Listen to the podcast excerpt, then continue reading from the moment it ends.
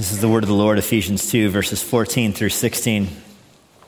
Paul writes this For he, speaking of Jesus, he himself is our peace, who has made us both one and has broken down in his flesh the dividing wall of hostility by abolishing the law of commandments expressed in ordinances, that he might create in himself one new man in place of the two, so making peace, and might reconcile us both to God in one body through the cross, thereby killing the hostility. Well, with apologies to the nation China and to President Trump, the most significant wall in recent history is the Berlin Wall, which stretches approximately 30 miles across East versus West Berlin, or at least it did from 1961 until 1989. The Berlin Wall guarded with towers snipers, an area between the two sides of the wall called the Death Strip.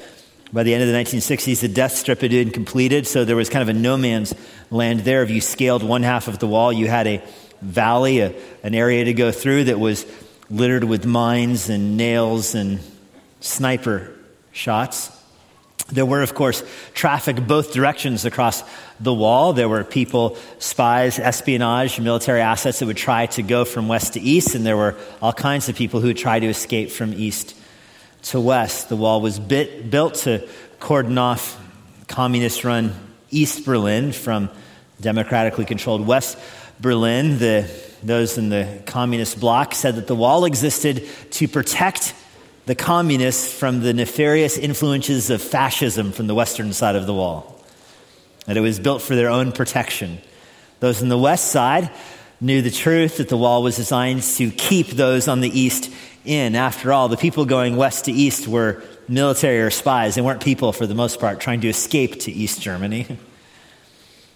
In fact, Ronald Reagan, in one of what would turn out to be his second most famous encounter at the Berlin Wall, was walking along it when he was accosted by a massive number of protesters protesting democracy, protests in the United States. And Reagan famously quipped to them that by asking them, Do you realize that if you were on the other side of the wall, you would not be allowed to protest? he made a good point. But his most famous encounter on the wall was the speech that he gave as he had the platform built as he backed up directly to the wall and he addressed his speech to Gorbachev, who was the secretary of the Communist Party at the time, and he said, I think foreign minister perhaps, he said, Minister Gorbachev, if you seek peace, you must tear down this wall. And I love his connection. If you seek peace, you must tear down this wall.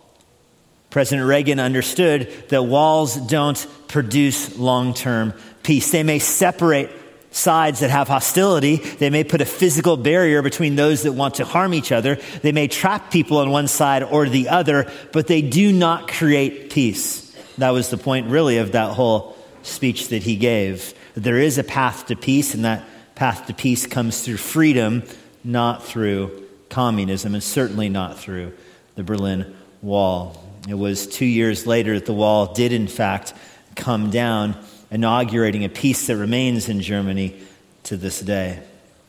Well, that might be the most famous wall in our Western experience, but it is not the most famous wall in terms of biblical theology. For that, we turn to Ephesians 2.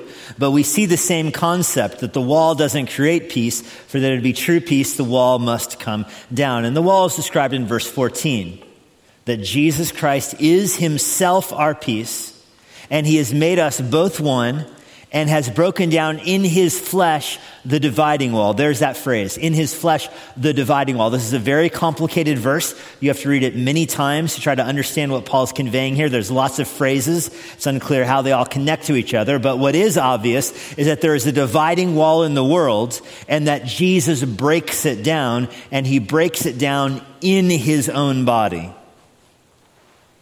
The reason it's a confusing verse is because that's a word picture that doesn't make a lot of sense initially. How do you break down a wall that's visible in your own body? you can break down a wall by your own body if you hit it hard enough, but he breaks it down in his own body. And I hope by the end of this morning you'll understand what Paul means by that analogy.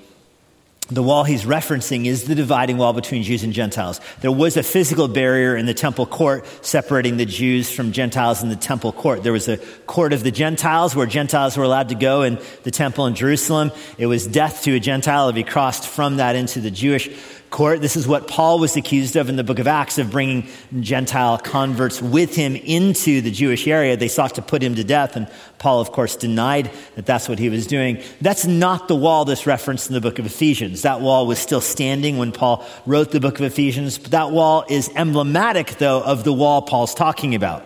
The wall Paul is describing here that is broken down by Jesus is the wall that separates Jews from Gentiles in their relationship to God, in the world. It's not in the temple, it's, it's what we read about last week in Ephesians 2 11 through 13. It's that God made distinctions between Jews and Gentiles so that Jews would not be around Gentiles because Jews called Gentiles unclean, and the Gentiles couldn't access Yahweh because they weren't part of the Jewish people. That's the wall of separation.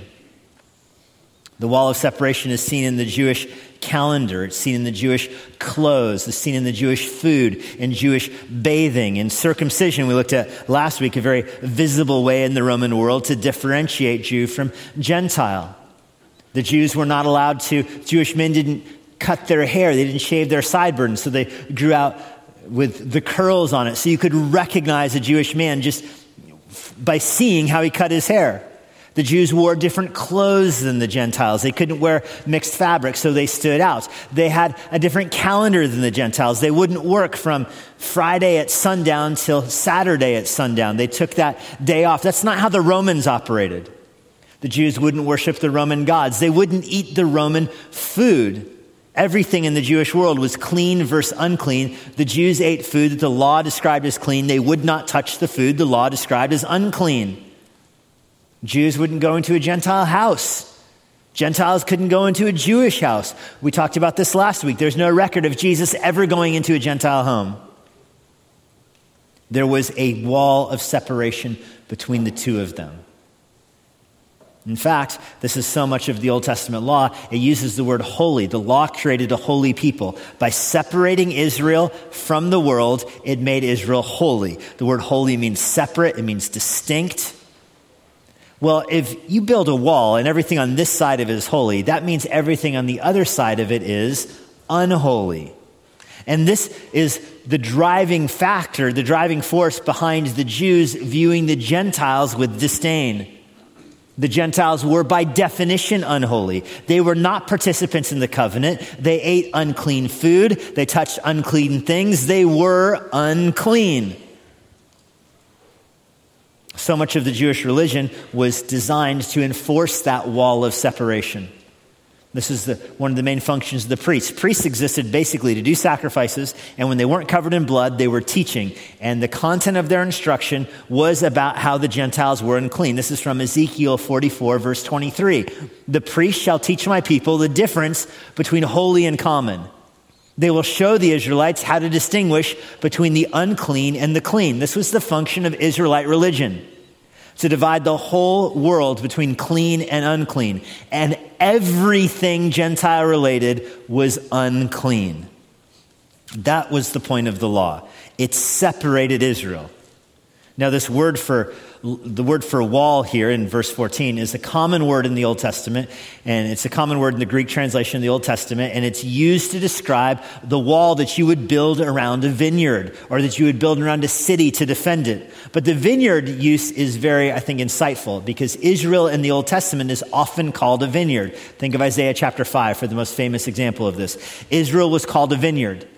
And a vineyard owner, step number one of making a vineyard be profitable is to build a wall around it. That keeps enemies out, that keeps wild animals out, it lets you protect it. It marks a very physical border between what you cultivate on this side and what you're not cultivating. Let the wild animals run free out there, they're not allowed in here.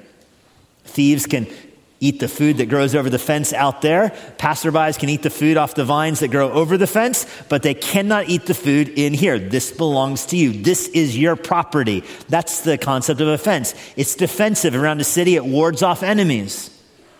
God refers to Israel as his own vineyard. The law is the fence. It keeps the Gentiles out. It keeps the wild animals of the Gentile world away from the Jews. It keeps the Jews from being defiled by the Gentiles. That's the wall. Now, this inherently creates hostility between the Jews and Gentiles.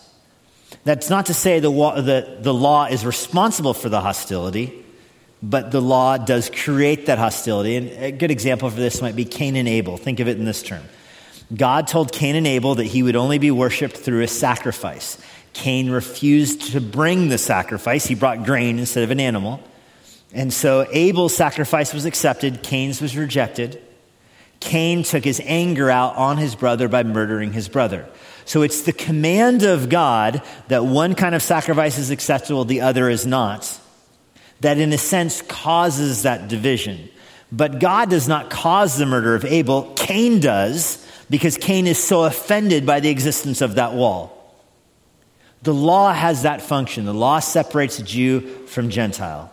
The law is not responsible for the hostility the Jews feel towards the Gentiles or the Gentiles feel back towards the Jews. The law is good, Psalm 19, verse 7 says. The law is holy. In fact, the law was supposed to draw the nations to Israel. It was supposed to, they were supposed to see how godly Israel was and how holy Israel was and be attracted to that and come and find out about Israel's God and worship Israel's God and even be converted to Judaism. It never worked that way, of course, though. You remember? The only example I can think of really is the Queen of Sheba who was drawn to Israel under Solomon's reign, so impressed with what she saw there. She said, 1 Kings chapter 10, happy are your people, happy is your land, holy is your God, is basically her response. But then Solomon married a thousand women and that window closed forever. the law was supposed to be a magnet. It was supposed to be a wall. It was not supposed to be a pedestal.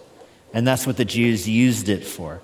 The law was supposed to separate holy on the inside, unclean, common on the outside. But by being on the inside, the Jews climbed up and stood on top of it and looked down at everybody on the outside. That's how it functioned. We saw this last week. The Jews had ethnic slurs they used towards the Gentiles. They called them the uncircumcision, which was even a more graphic term than that. They spoke evilly of them and wickedly of them. They thought they were unclean and impure. I read even uh, a, a thing a rabbi wrote from 100 years ago, a, a German rabbi, who said that if a Jew married another Jew, he would conduct the wedding and have a party for three days in his synagogue. But if a Jew married a Gentile, he would conduct a funeral service for the Jew. Mm. Even more recently, there was a member of our own congregation who died uh, this summer during COVID. And he was Jewish. He was raised Jewish. He converted to Christ later on in life. His family wanted him buried in the King David Cemetery, their own uh, graveyard, and um, which he would be welcome to be, be buried there. He was Jewish, and his extended family was there. And, and they have a section of the graveyard that's for the Goyim, for the Gentiles, and they were even going to consider burying him there. But when the rabbi saw the baptism testimony, which is a video on our church's website of his baptism testimony, he was so put off by that, he said, you know, he can he can be buried here, but there will be no scripture. He can be buried in the Gentile part, but there will be no scripture read at his graveside. The rabbi would stand there in silence as his body was lowered. That's the dividing wall right there. In some people's hearts, it remains to this day that there can be no mingling between Jews and Gentiles. In this case, even a guy who was a Jew, but he converted to Christ. Now, why did the law make a wall around Israel? This is the million dollar question for understanding this section of Scripture. This is such an important question. It gets back to the point of the Old Testament. Why did God design the law to isolate Israel? And the law did isolate Israel. It did make them different than the rest of the world. You have to ask yourself why. This is the driving narrative in the Old Testament. Why did God make Israel so different?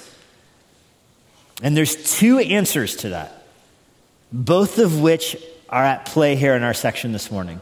The first answer is that Israel is supposed to be separate from the world so that they can produce the line of the Savior.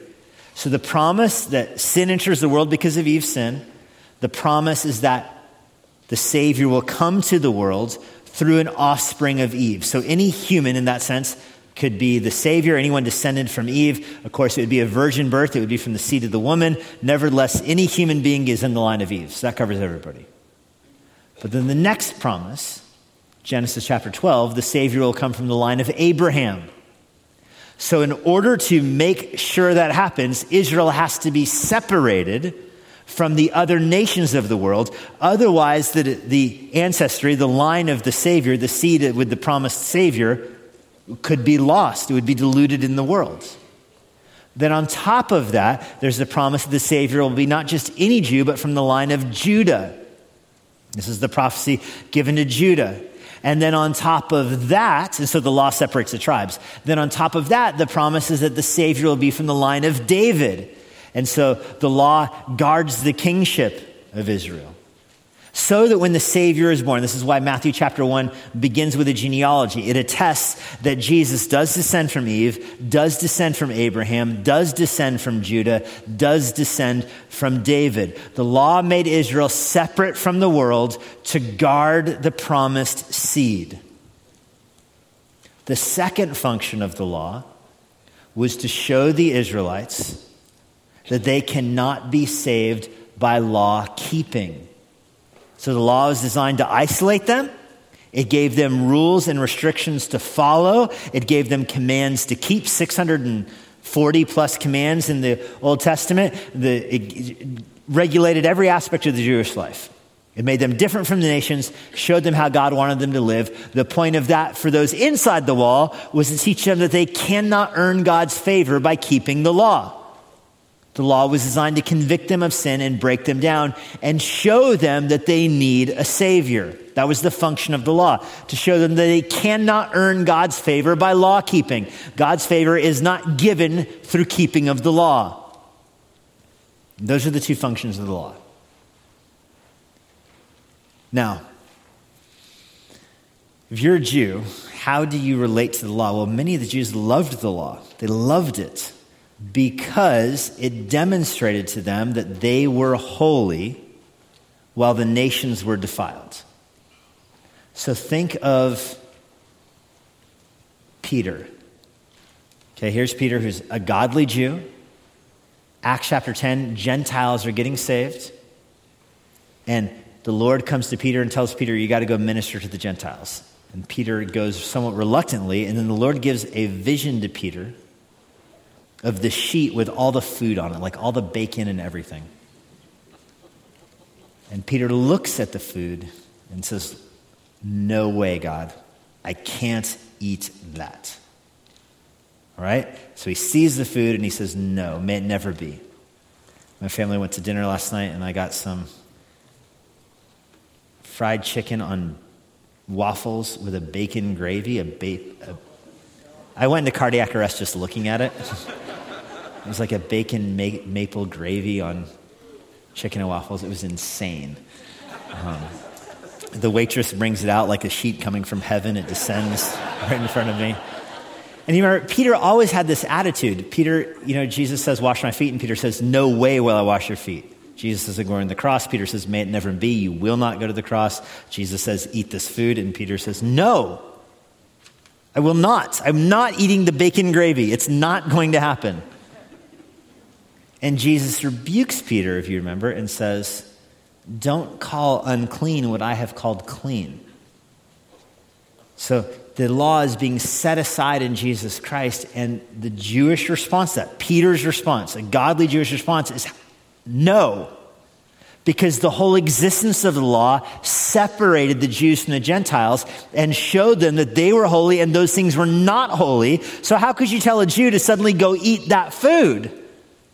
It just corrodes their whole identity. But that's the function of the law. The law created the division between Jew and Gentile. It made it like a big wall, and Jews couldn't get out and Gentiles couldn't get in.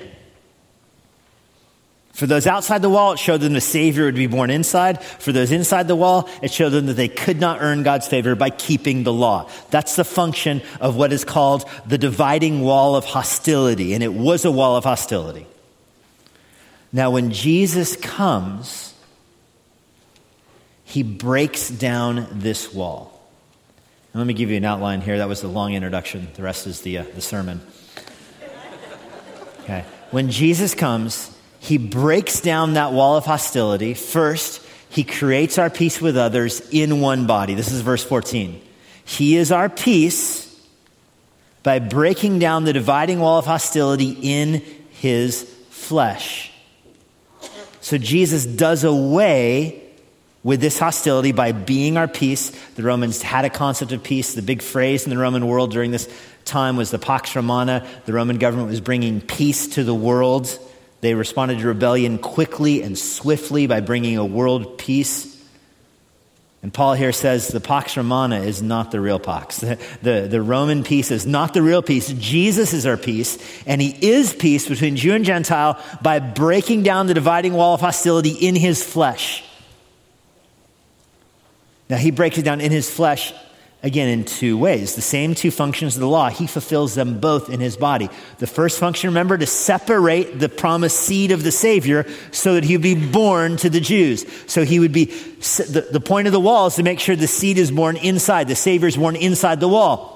So when he's born, the wall is no longer necessary. It's, it's broken down by the birth of Christ. By being born, he negates the power of the wall. He fulfills it because he's now born on the earth. The seed has come. You don't need a wall to ensure his birth once he's born. Do you follow that? So he breaks down the wall by being born, fulfilling the promised seed. It's no longer required. It's no longer required. That's the first point. I stayed at a hotel recently and had the, uh, the sticker on the door, the sticker that made like an L shape on the door to show this room is, is COVID clean. You know, they cleaned it with the hazmat suit or whatever. And they put a sticker on the door. You open the door and the sticker breaks. So now like, you can tell I'm the first person who's entered the room since it was COVID cleaned. The sticker is now broken. I don't need to ask them for another sticker because I have entered the room now. The point of the sticker was to close the room off until I entered. Me entering negates the purpose of the sticker. The wall was designed to seal Israel off until the Savior was born. Once he arrives, the purpose of the law is fulfilled. The second function of the law was to show those that were inside the wall that they cannot earn God's favor by law keeping. So Jesus, lives a sinless life and fulfills the law. He obeys everything the law requires. He fulfills, as John the Baptist says, uh, as Jesus tells John the Baptist, he fulfills all righteousness. Every command that is given in the law, he does, and he does perfectly, thereby fulfilling the law. The Jews realize they can't earn God's favor through law keeping because Jesus has done it. So the two functions of the law are both fulfilled in the birth of Christ and in the life of Christ. So that in the death of Christ, the law is completed. It is done with. It becomes obsolete is the language Paul uses. It becomes broken down. Look at verse 15. He does this in his body by abolishing the law of commandments expressed in the ordinances. This is talking about the Mosaic law. He abolishes the Mosaic law because he has fulfilled it. Peter says, I will never eat that food. I will never eat that food. No, no, no. And Jesus tells him, I have fulfilled that law. I have made that food clean. You are no longer have to be separated from the Gentile nations in that way. You no longer demonstrate holiness by keeping the law. I have fulfilled it, Peter. I fulfilled it. This is what Romans 10, verse 4 means when it says, For Christ is the end of the law for righteousness to everyone who believes. Christ fulfills the law. He ends it, is the language of Romans 10. It is over. He ends it for all who believe. You have righteousness. The law was given for righteousness. You have a righteousness that comes through faith in Christ. You do not need the law for righteousness. And I asked earlier, how do you think the Jews would respond to this? Well, many Jews would be distraught, like Peter was. How can you take away what's so significant? But if you were a Jew that was burdened by the law, that felt weighed down by trying to keep the law, wouldn't you rejoice at this? That the burden of the law has been removed, and this is what Jesus had in mind in Luke 19 when he's standing over the hill looking over Jerusalem, weeping over them, and he says, How often I would have gathered you together but you wouldn't listen. And then he says, Would that you, even you, speaking to Jerusalem, had known on this day the things that make for peace. Oh, if only the Jews would have known that by abolishing the law, there would be peace. By breaking down the wall, there would be peace. But they didn't know that. That was truth was hidden from them. It was hidden from them. Now, if you go back to Ephesians 2, verse 15, it says, by abolishing the law of commandments. I mean, that is, that is a hard phrase right there. It's, it's not one we'd be comfortable saying. It's not one I'm comfortable saying. I, I don't normally say, you know, Jesus abolished the Old Testament law, he abolished the commandments in the Torah. If I heard somebody else say that, I would probably say, ooh, be more careful with your words. like, well, it's the language in Ephesians 2.15. Oh. I guess it's the Bible, so it's true. and as I said, Paul elsewhere says he's made the law obsolete, but he has accomplished it so it no longer has power over people. And I tell you this, I want to make very clear to you that you understand the Old Testament law, speaking here specifically of the commands given in Exodus, Leviticus, Numbers, Deuteronomy, it's the Mosaic law, that you are not under those commands. You're not required to keep those commands. God doesn't, first of all, if you're a Gentile, if you're not Jewish, you're obviously not under. It was never given to you. But even for a Jewish person who's come to faith in Christ, you're not under the law. It has no power over you. You're not expected to keep it or follow it. It's not binding on you. You're freed from it. It has been abolished. It has been abolished. You should still read, as a believer, as a Christian, you should still read those books of the Bible. Still read Exodus, Numbers, Leviticus, Deuteronomy. Read them. Don't read them to try to figure out how you're supposed to live your life, though. Don't read them going, oh, which of these can I follow and which of these can I can't? No, don't. You read them to learn about God's character. You read them to see how God responds to people when they disobey.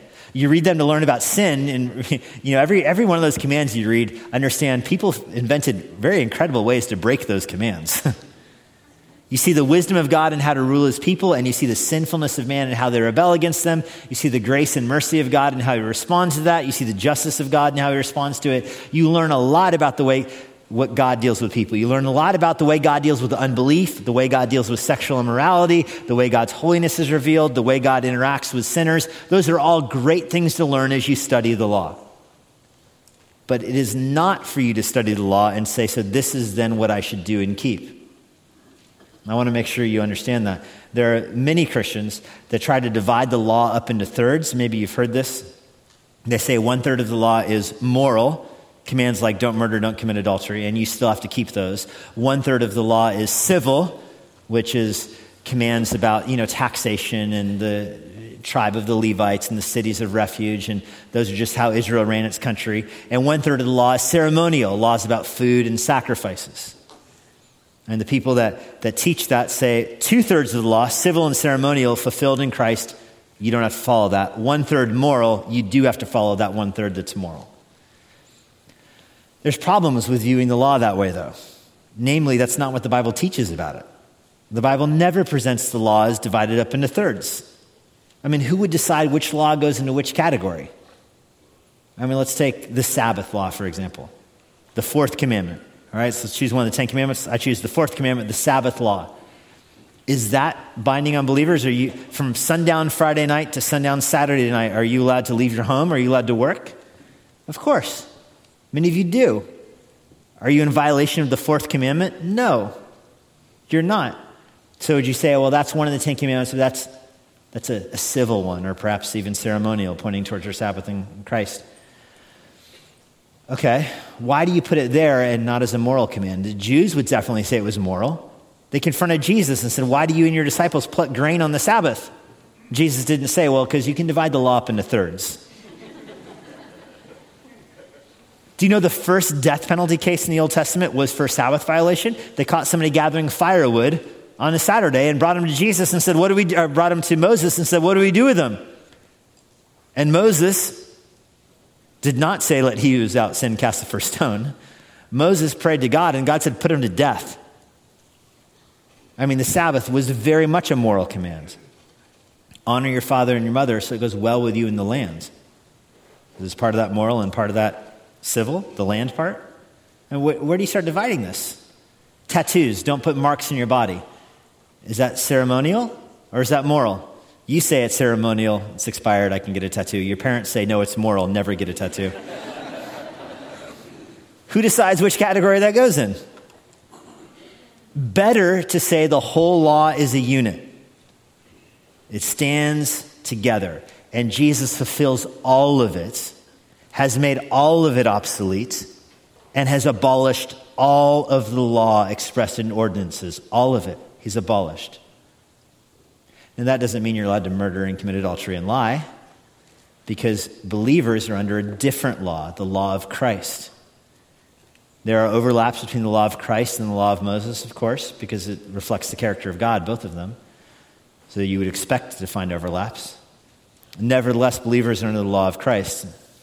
Jesus tells you forget, don't murder, don't hate your brother. Murder flows from that. Don't even hate. Jesus says, don't commit adultery. Also, don't look at a person with lust in your heart. Don't. You know, what, drunkenness. Don't be drunk with wine. Ephesians 5 18. There are so many moral principles that are taught to believers. And the law of Christ is so different than the law of Moses because the law of Christ builds us up. There's grace involved in it, there's heart examination in it. It's just, in many ways, fundamentally different because we were empowered by the Spirit to live it out. Anyway, all that's to say, verse 15, when it says abolish the law of commandments expressed in ordinances, means Jesus broke down the law by fulfilling it. He abolished it, he broke a hole in it, he opened it up, and in its place, he makes, it says in verse 15, a new man.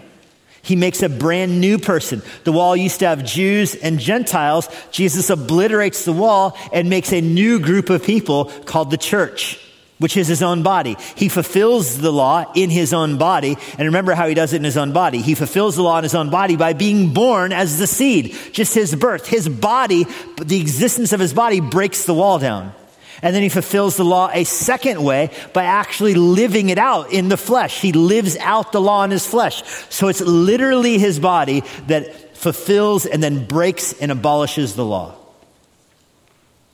And in its place, he combines believers from both Jews and Gentiles and makes a new body. So, yes, there's still Jews in the world. Yes, there's still Gentiles in the world. And there's a new group. A new man, it says. A new body, it says. One new man in the place of the two. And this is how he makes peace by bringing the two groups together, by bringing some people together from both sides. He does this by making the law inoperative. The law no longer creates division in the church, it's become inoperative. I remember watching a cartoon that my girls were watching, and there was a bunch of robot like creatures attacking the hero, okay? So, robot, I think there were even dogs, robot dogs attacking the hero. And the hero has a wingman that was trying to get into the computer to shut off the computer that was controlling all the robot dogs. You got that visualized? And when the, the wingman hits the kill switch, all the robot dogs turn off. robot dogs sleep, right there is what that was. And the hero lives. This is what the law has done. The law used to be the, the robot dogs that were after you, and the, the power behind them has been turned off. They've been put to sleep. The power of the law is over. It has no power over you. It's not binding, it's been powered down. It's been made inoperative. He deactivated it. This is why Paul can say 1 Corinthians 9:21 to those outside the law I became as one outside the law. Paul says I want to go minister to Gentiles, I step outside of the Torah to live like one outside the Torah as I interact with them. Not with sin, of course. It means there's no more Jew Gentile distinction in the church. We don't have the Jewish wing and the Gentile wing. We don't have that. It's a new body, a new person. Galatians 6:15, a huge verse when you start thinking of it in these terms. Neither circumcision counts for anything nor uncircumcision. That would blow a Jewish person's mind right out of their head. That you have a Pharisee here saying circumcision doesn't mean anything in the church. It's over. It's over. It means nothing anymore. It's a new, Paul says to Galatians 6:15, it's a new creation. He made a new person by making inoperative the wall that made the old identity. He negates the hostility between the two sides by making a new person that draws both sides. He's not saying when Gentiles become Christians, he's not saying they can become Jews. Like what happened in the Old Testament. Ruth believes in Yahweh, she becomes a Jew for all practical purposes. He's not saying they become this category of God-fears. In Acts chapter 10, you meet a group of people that believed in Yahweh, believed in the Torah, but were not circumcised and were not assimilated into Israel. Acts 10, verse 2 calls them God-fears. That's not what Christians are. They're not God fears in that sense. It's a new body that didn't exist before. It's brand new. Brand new. Let me give you a sports illustration. Uh, there used to be a soccer team that. Um, I played on, and we had our rival team. So our team, rival team, we don't like each other. Players hate each other. when I was in high school. Players hate each other. Teams play against each other for several years. We don't like each other.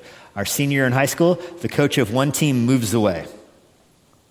So there's a new coach that comes in, and he makes a new team by taking players from both teams and makes a new team. We get new colors, we get a new name, we get a new field, we get new, everything about us is new as players from both teams. The rivalry is over at that point.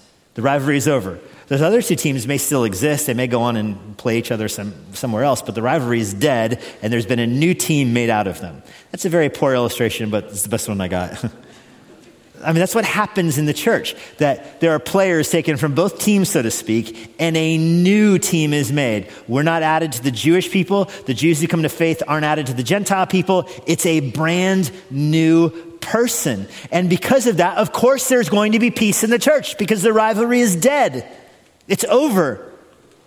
This is Romans 7, verse 4, that says, He has made you also have died to the law through the body of Christ. Do you see the same language here? You died to the law. Don't try to keep it. You died to it through the body of Christ, that same image who's fulfilled it, so that you belong to another. That's the new person. To him specifically, who's been raised from the dead, in order that we might bear the fruit of God. So by being part of this other body, we're part of the body of Christ that was raised from the dead. This is why the church is called the body of Christ. We're adopted into him. So he, by his own body, breaks down the wall. We, by virtue of faith in Christ, are reconciled to each other in the church. The church becomes his body. Do you recognize how this makes peace with one another? This makes peace with each other. When we come to faith in Christ, we're now reconciled with each other because we're part of one body. Well, that's the first point here. Let me take you to the second point. The second point is that he makes he is our peace with God through the cross. He is also our peace with God through the cross. Horizontal is not the only dynamic of peace here. There is peace between each other in the church, but there will also be peace with God through Christ. This is verse 16. He might reconcile us both to God in one body, both being Jew and Gentile, to God in one body, being the church, through the cross. This is the story of the Bible that people are not just hostile towards each other, they're hostile towards God. The very first encounter of God with sinners is emblematic of this. Adam and Eve sin, and what does a sinner do when they sin? They hide from God. They run from God. They get away from God. What does God do when sinners sin? He comes after them to curse them. That's why Adam was being sought by God. He was going to give him a curse. Eve was being sought by God because she was going to receive a curse. That's Genesis 3. So sinners sin, they hide. Sinners sin, God comes to curse. And you see this time and time again. The world is covered in violence in the days of Noah. God sends his word to call sinners to repentance, and then he sends his rain to judge the earth. God sends his prophets through the Old Testament. He sends his word calling people to repent, and when they don't repent, he sends the curses. That's part of the Mosaic covenant, that when you don't keep it, God sends you a curse. God curses people that are sinners, and sinners run from God. They hide from God. This is John chapter 3 that those who are in the darkness hate the light because they don't want their deeds exposed. They run from the light and they hide in the darkness. God is after sinners because sinners are at enmity with him. God is holy and he will judge them. He judges them in this life with the curses they experience in this life, and he judges them in the next life with hell. The wages of sin is death, and those wages are eternal. The result of the person who sins is that they will die in this life and they will be cast into the fires of hell forever. That's because they've made God their enemy. However, God can make peace with his enemies, and he does that through the person of Christ on the cross. Jesus, by dying on the tree, the scripture says, Cursed is everyone who hangs on the tree. Jesus, by dying in a cursed way, takes the curse that sinners have on his own body. Jesus, by fulfilling the law, takes the curse the Jews had for their failure to keep the law on his own body. He becomes the curse for us. He becomes sin for us. So when God pours out his wrath that we deserve, he pours it out on his son, on Jesus Christ on the cross, who is cursed in our place. Thereby, it says in verse 16, killing the hostility. Remember, I told you verses 11 through 16 are filled with these kind of puns, these word plays. Here's another one at the end of verse 16. He kills the hostility by nailing it to the cross. You could render it this way He murders murder. He abolishes the abolishing power. He crucifies hatred. I mean, that's the image here. It says he kills the hostility, but it's like he, he ends violence with violence. He takes the hatred and nails it to the cross. He takes the hostility between God and man and kills it. He murders murder by nailing it to the cross in his own body. Reconciliation is a common theme in the Bible, and you always see it through the cross of Christ. Romans 5, verse 10 While we were enemies, God reconciled us by the death of his Son. It's by reconciliation to God through faith in Jesus Christ that we have peace with God. That's the vertical aspect. But because we have peace with God vertically, we will have peace with others horizontally.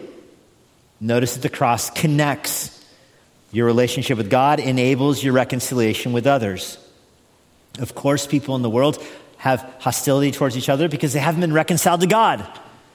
You can't pursue reconciliation with people in this world apart from reconciliation to God through Christ. That's the point of this. The two are together, but in the church, the two are together. The cross does connect, it is nailed together in the middle.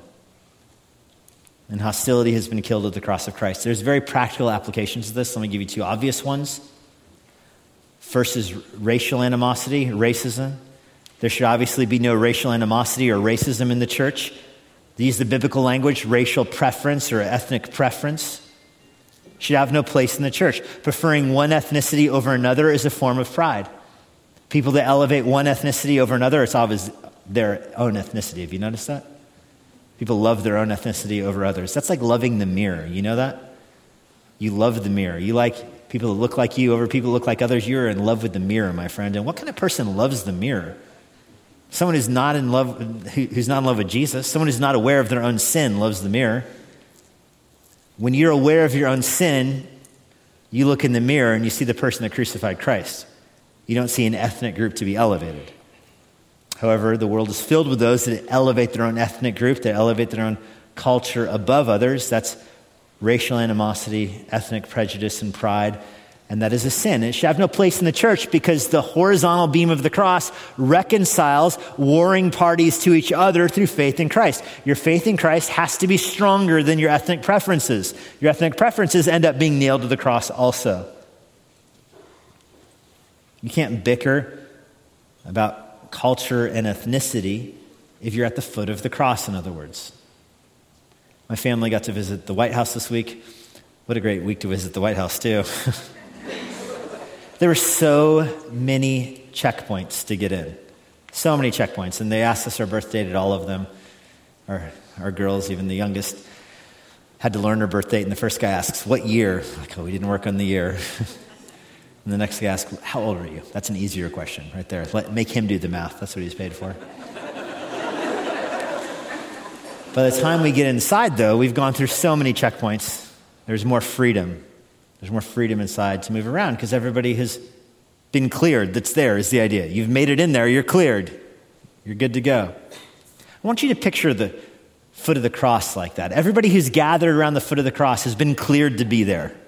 Everyone who's drawn together in the church has been cleared to be there. And the way you're cleared to be there is not by memorizing your birth date. The way you're cleared to be there is by recognizing, confessing that it is your sin that crucified Jesus. It's your sin that put him on the cross, that he died for you. So now you've got a group of people around the foot of the cross. The only people who are there are those that confess their own sins. that know that they are guilty. So, how can they have division towards each other? How can they? How can they say, but your culture, your ethnic group, or your racial group is worse than mine? No, the only people who are there are responsible for crucifying Jesus. It's level ground through our own sin. That's one very practical application. That's why we can be reconciled horizontally if we are first reconciled vertically. Second, very obvious application for this is in marriage. In marriage, couples that are having a difficult marriage, that think about separating or divorcing, that refuse to be reconciled, are, are living without being reconciled to God. If you're reconciled to God, you should have a horizontal reconciliation. It makes no sense for two believers to say they're going to divorce or two believers to say they're going to separate because they're in a very difficult marriage, difficult or dysfunctional marriage. So we have to separate. How can that be? If you're reconciled to God, you should be able to be reconciled to others. Now, I'll tell you this this is not the most politically correct thing to say, but a Christian couple that pursues divorce or pursues separation is committing the same sin of racism, the same root sin that is behind racism. You wouldn't say it like that but you are. You're saying there's a, another person in this world, the person that knows me the best, coincidentally, that refuses to be reconciled to me and me to them. The gospel is not strong enough to bring us together. We're too much apart. I hate that person or that person hates me too much for the gospel to reconcile us. It can't be done. I mean, the cross did a lot, but it can't bring me together with that person. Do you recognize how that's the same sin behind racism? That those people are less than, or they're wicked, or they're evil, or they're whatever word you want to use to justify it. Only you're directing it at somebody who knows you well and who lives with you. If you're reconciled to God, you should be able to be reconciled to others too. I mean, you should never counsel another, another believer. This is a lesson for those who are counseling other believers to separate or divorce. You should never counsel another Christian to separate from their spouse or to divorce their spouse. Because you're counseling them and saying, hey, I'm sorry, the cross just isn't good enough for this. The cross is a lot, but your marriage is really messed up. No. Let no root of bitterness spring up and rob you of your joy in Christ. Consider yourself consider yourself less significant than the glory of reconciliation that comes through the cross of Christ. Obviously, marriage situations are difficult and hard because the people know you better than other people. It's easy to be reconciled to people that don't know you. Harder when the people know you. But it is worth pursuing because if the cross connects in the middle, it, cro- it connects in all directions. It connects in all directions. It's no coincidence that the Bible allows divorce under the circumstance of a non believer who won't live with you anymore. Because then, then there's no sense in reconciling. The non believer wants out, let him go. Because he's not reconciled to Christ, how could he be reconciled to you? But in Christ, there should always be reconciliation. And that reconciliation comes through the one body, the church, Jesus Christ, who was nailed to the cross, who broke down the division between Jew and Gentile. When you say you won't be reconciled to somebody else, you're putting another hole in the body of Christ. Don't put a hole in the body of Christ that God didn't put there. He put the right amount. Now, you can't have peace with others until you first have peace with God. All human level reconciliation only comes out of having the peace of Christ, which surpasses all understanding. Lord, we're thankful that you have given us this peace through the death and resurrection of our Savior, Jesus Christ. It's through his glorious resurrection that we have the hope of a new day, that we have peace with you, and so we pray that you would help us live out peace with others. We know there is sin in the world, there is conflict and strife in the world, and so we pray that you would motivate us to pursue peace as much as we are able in light of the peace we have first with you. I pray for anyone here today who doesn't know you, who has never given their life to you. I pray today that they would be convicted of their sin. They would see the peace that comes through having a relationship with you, and they would see your body on the tree cursed for them and their sin. They would repent and put their faith in you. I know this is a work only you can do, and I pray that you would do it even this morning in the hearts of some that are here. We ask this in Jesus' name. Amen. And now, for a parting word from Pastor Jesse Johnson. Thanks for joining us today. If you're in the Washington, D.C. area, I would love to meet you personally at Immanuel Bible Church. Our service times and other church information is on our website at ibc.church. If you want information about the Master's Seminary and their Washington, D.C. location, go to tms.com edu. I hope this resource has been an encouragement to you and it helps you seek the Lord daily serve others around you, and share the gospel of Jesus Christ with boldness. May the Lord bless you.